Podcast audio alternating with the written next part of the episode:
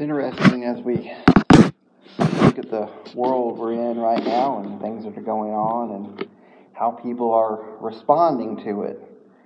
There was uh, demonstrations held last week. People are wanting to get back to normal, and the uh, politicians are in situations where they're trying to do what they can to appease some of these things, and and all while while trying to keep things in order. And it just uh, a real eye opener about where our priorities need to be and how that we really need to turn to God for everything. So uh, we've been talking about over the past few weeks. We've been talking about our authority.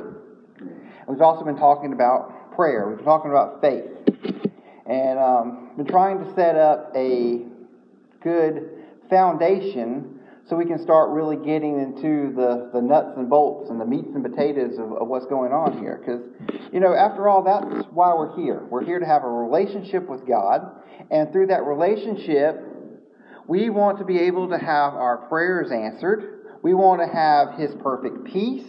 We want to be able to have all the things that we have already through the kingdom of heaven given to us by Jesus. And to do that, we have to understand certain things. Let's have a word of prayer. Dear Heavenly Father, thank you for this opportunity to gather in your house once again, Lord. We just ask you to open our hearts and minds to receive what you have for us today, to take myself out of the way, Father, and let your true message shine through. We ask this in the name of your Son, Jesus. Amen. So, uh, we have to ask ourselves a lot of questions. When we see these things take place in the Bible, when we see these miracles happen, these things that happen, we have to ask ourselves why these things happen. What things led up to these things happening? What is the formula? Everything in the kingdom of heaven is governed by a law that God made, and He is equal. If He did it for them, He will do it for us. So if we follow that same formula that's laid out, we should be able to have the same results. And on the flip side, we know that God is good. We know that He answers prayers. We know His answers are yes and amen. So when something goes wrong, when our prayers go unanswered, when things don't turn out the way we need them to, there is a reason for that as well, and we need to ask the questions what we, let me say that again, what we did wrong. We got to turn loose this mindset that God picks and chooses, that God just wasn't in the mood that day, that it's all random. We got to set aside that negative, wrong thinking, and we need to reprogram to a different form of thinking that is true and correct, that is from the Word of God. We're going to start out today in James.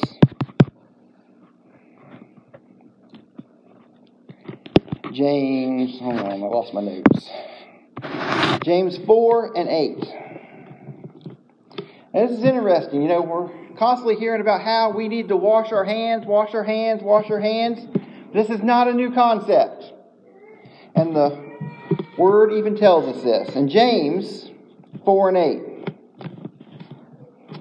Draw nigh to God, and you will draw nigh to you. Cleanse your hands, ye sinners, and purify your hearts, ye double minded. And also want to look at James 5 and 16.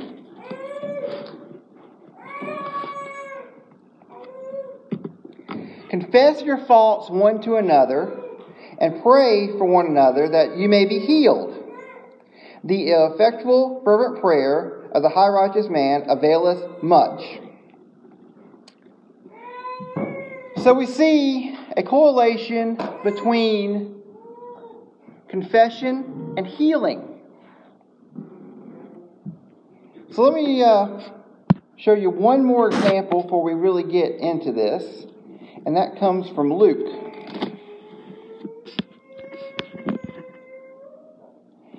And um, I'm not going to read all the scripture for time purposes today, but we know that uh, in Luke 5, there was a man that was he was in need. He was sick. He was paralyzed. his buddies, they gather him up. We've talked about this before. They take him up on top of the roof. They cut a hole in the roof. They lower him down so he can get to Jesus because there was such a crowd he couldn't get through the front door. And this is what takes place in Luke 5, verse 20.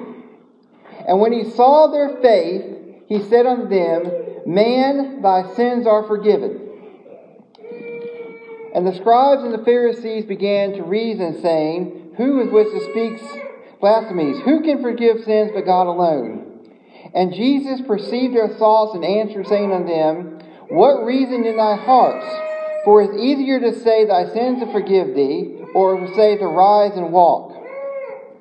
But they know that the Son of Man hath power upon earth to forgive sins. And he, unto the sick with the palsy, I say unto thee, Arise, take thy couch, and go to thy house. And immediately he rose up before him. He took up therein lay, and departed to his own house, glorifying God. And they were all amazed, and they glorified God, and they were filled with fear, saying, We have seen strange things today. So, this was uh, something new here we see that Jesus, we have a man coming to be healed. He has a physical ailment. But yet, what he does is he forgives his sins. So, there's a correlation between sin and a lack of healing. And of course, that makes perfect sense because sickness and these things, they're not of God. God didn't create these things. God doesn't put these things upon us. These things formed from living in a fallen world. These things all come from sin.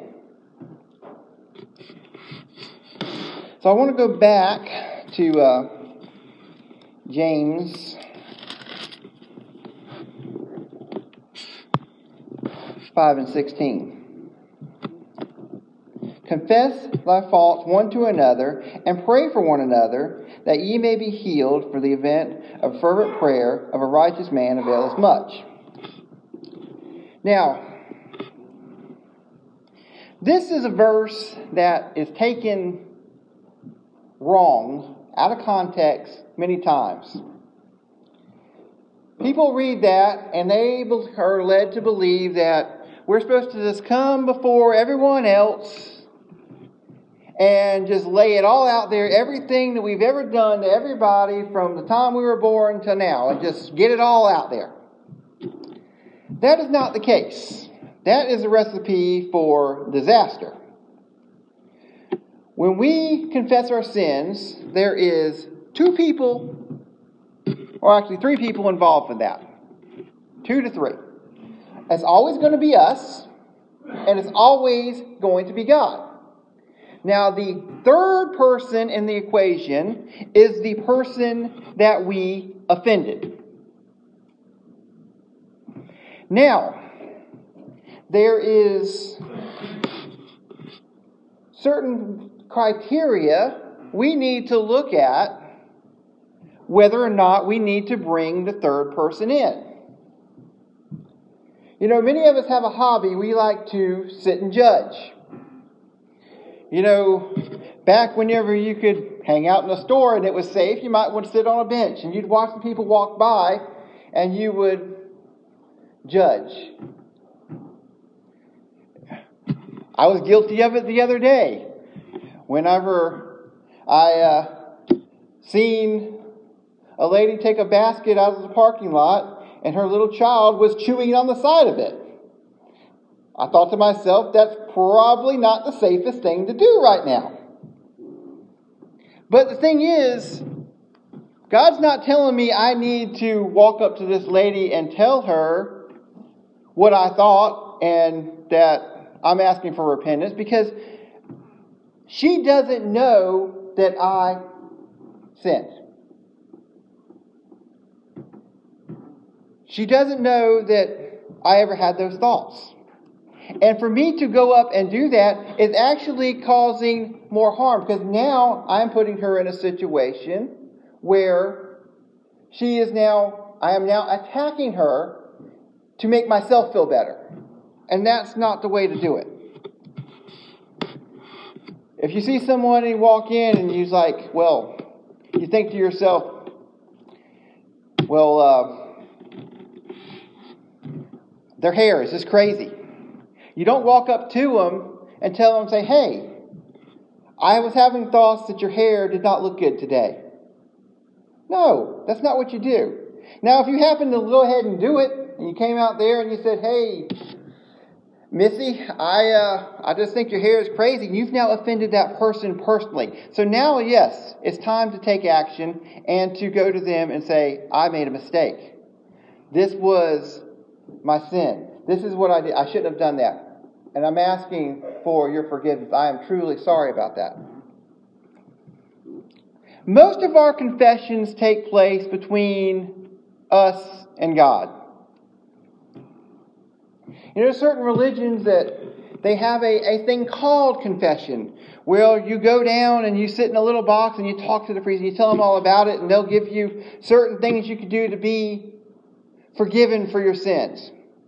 We do not have to do that. Jesus paid the price so we can go directly to the Father. We are forgiven by His blood for past, present, and future. But even though that we are forgiven for everything, we still need to acknowledge our sin. We still need to repent. We have to go to God. We have to confess to Him. And we have to ask for forgiveness.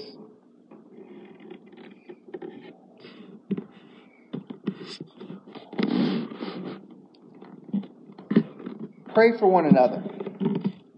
We all have struggles.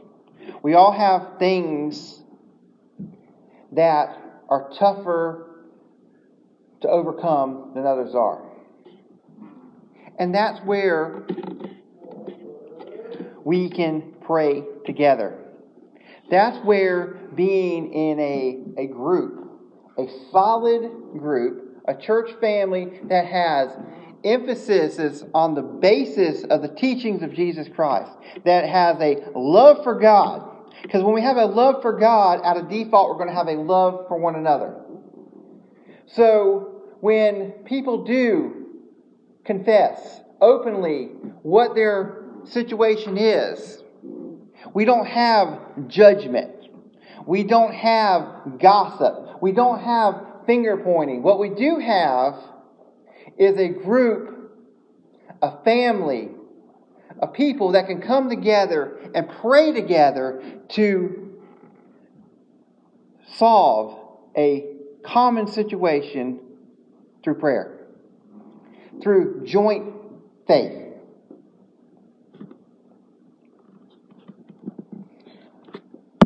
I want to look at one more thing this morning. And that's uh,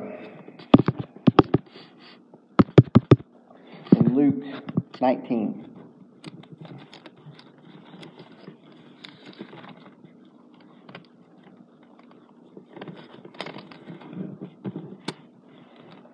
And uh,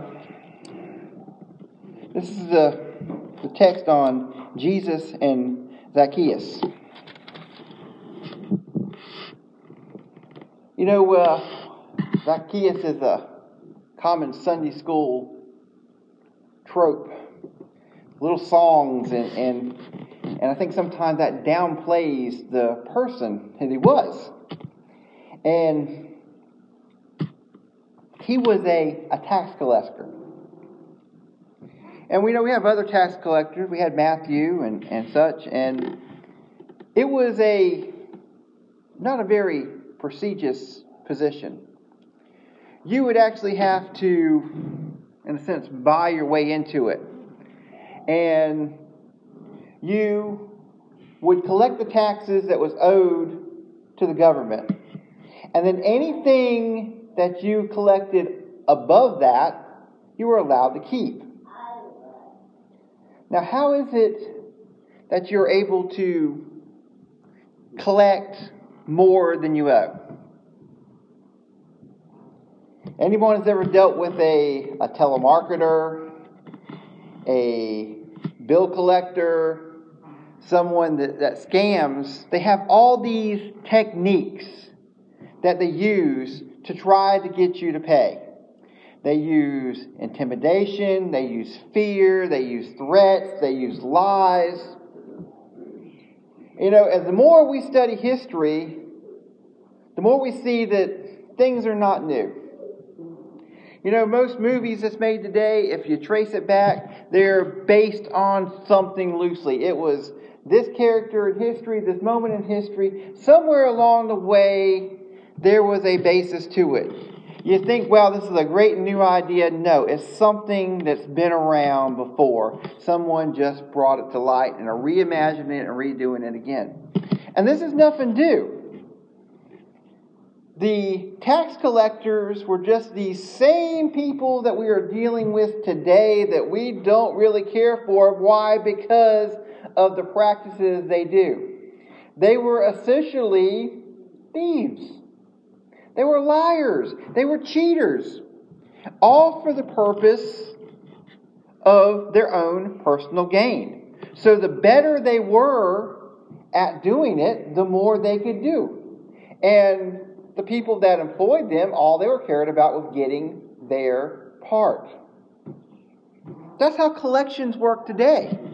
They turn it over to someone else, and it's like, okay, if you can get this much, whatever else you get, you get to keep. It's the same thing. So, they were not thought of very highly.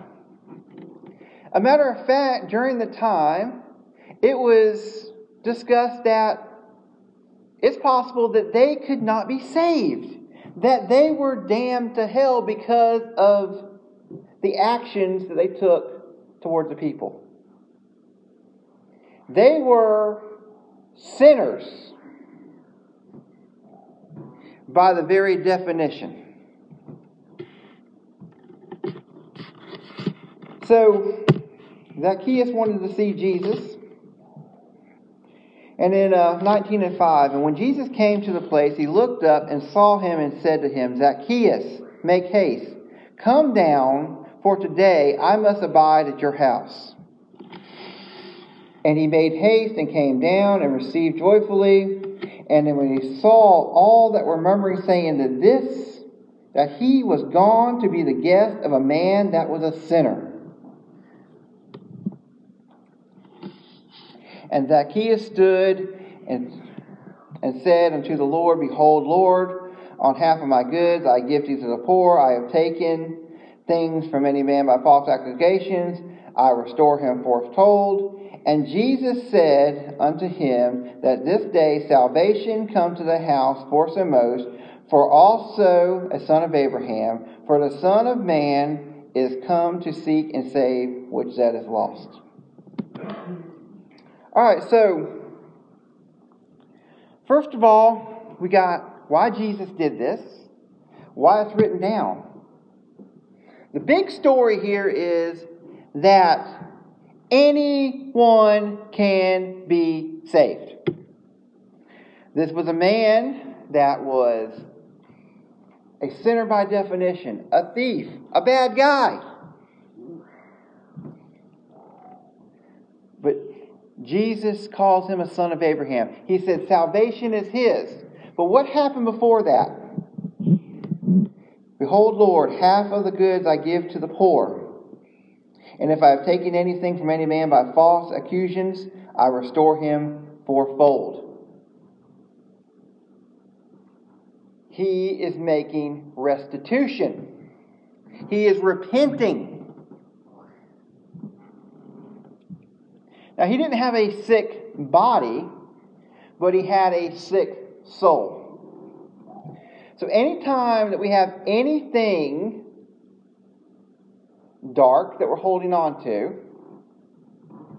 it's putting up a barrier between us and God.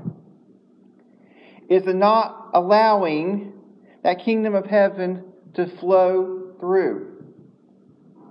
God doesn't like sin. God can't operate in sin. We have to shake it off. We have to repent. And it's not only for what we've done to others. You know, many times we hold grudges against ourselves. We say that um, we're not good enough, that we're lacking, we're all these different things that we, we put ourselves down with. We say that we can't change, we can't do this, we can't do that. We hold on to our past transgressions. We don't forgive ourselves. A lot of times we do things that nobody else knows about. The thoughts we have, the things we do in secret. But we know, and God knows. And these things have to be addressed. And many times that even though that we do turn these things over to God, that we do repent, we do ask for forgiveness, we fail again. And that is because we are human. And there's a big difference between putting on a, a show, putting on an act, trying to trick ourselves and trying to trick God, and then being truly sorry. Being truly willing to change, but yet failing in the process. We see the disciples many times, they have, they know what to do, but they fall short. They know what to do and fall short. We see people like David that knew what to do, had a heart of God, but fell short. But every time, God gave him another chance after he repented. And when we see some of the ones like Saul, like Solomon, that did so well and then all of a sudden fell off, and then they never recovered. What we don't see is is where they repented. Where they said, God, I'm sorry, I messed up, I need another chance.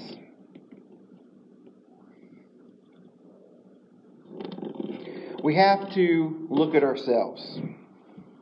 And it's a hard thing to do because we don't want to admit fault. We don't want to see ourselves as, you know, not good enough.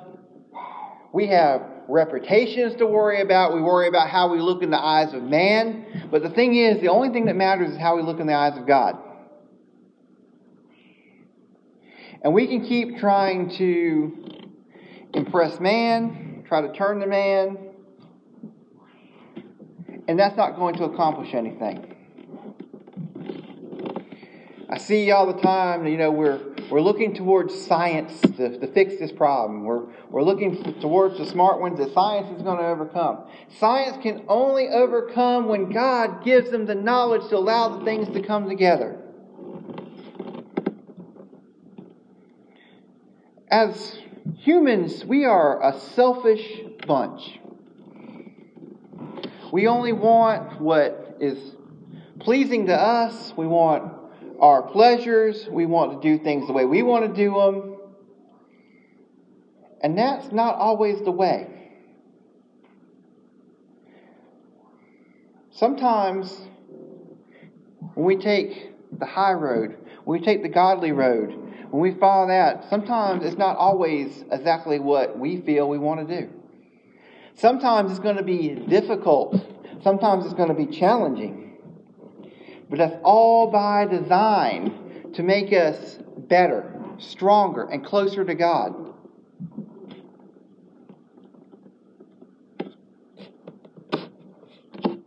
We see a, a decline in faith. We see a decline in church. We see a decline in believers. We see a decline in souls saved. We see a decline in people that's willing to stand up for God.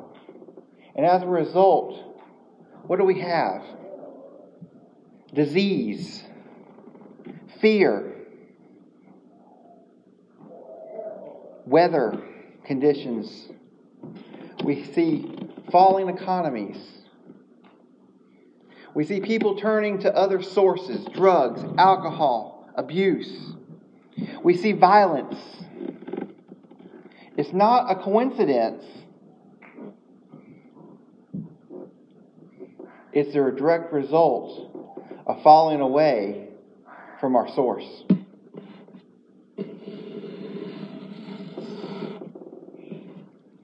That was, dear Heavenly Father, we thank you for today. We ask you, Father, that we can, first of all, realize where we fall short, where we offend others, Father, where we offend you, where we offend ourselves. Father, we also ask for the strength to be able to admit our faults, to be able to come forward, to be able to repent, and to be able to change. Father, we know that you are our source, and we ask you to, to show us where we fall short, to open our eyes, Father, so we can have the things that you have for us. To take down the barriers that's blocking us from our provision, that's blocking us from our healing, to blocking us from all the things that we desire, Father, that you can give us. We ask you to be with all the needs and situations, Father, and if anyone has a decision to make, has anything that they need to turn over to you, Father, that need to come forward to join a body, Father, to join to receive salvation, may today be the day. We ask these things in the name of your Son Jesus. Amen. Page 382 in your hymnals, please.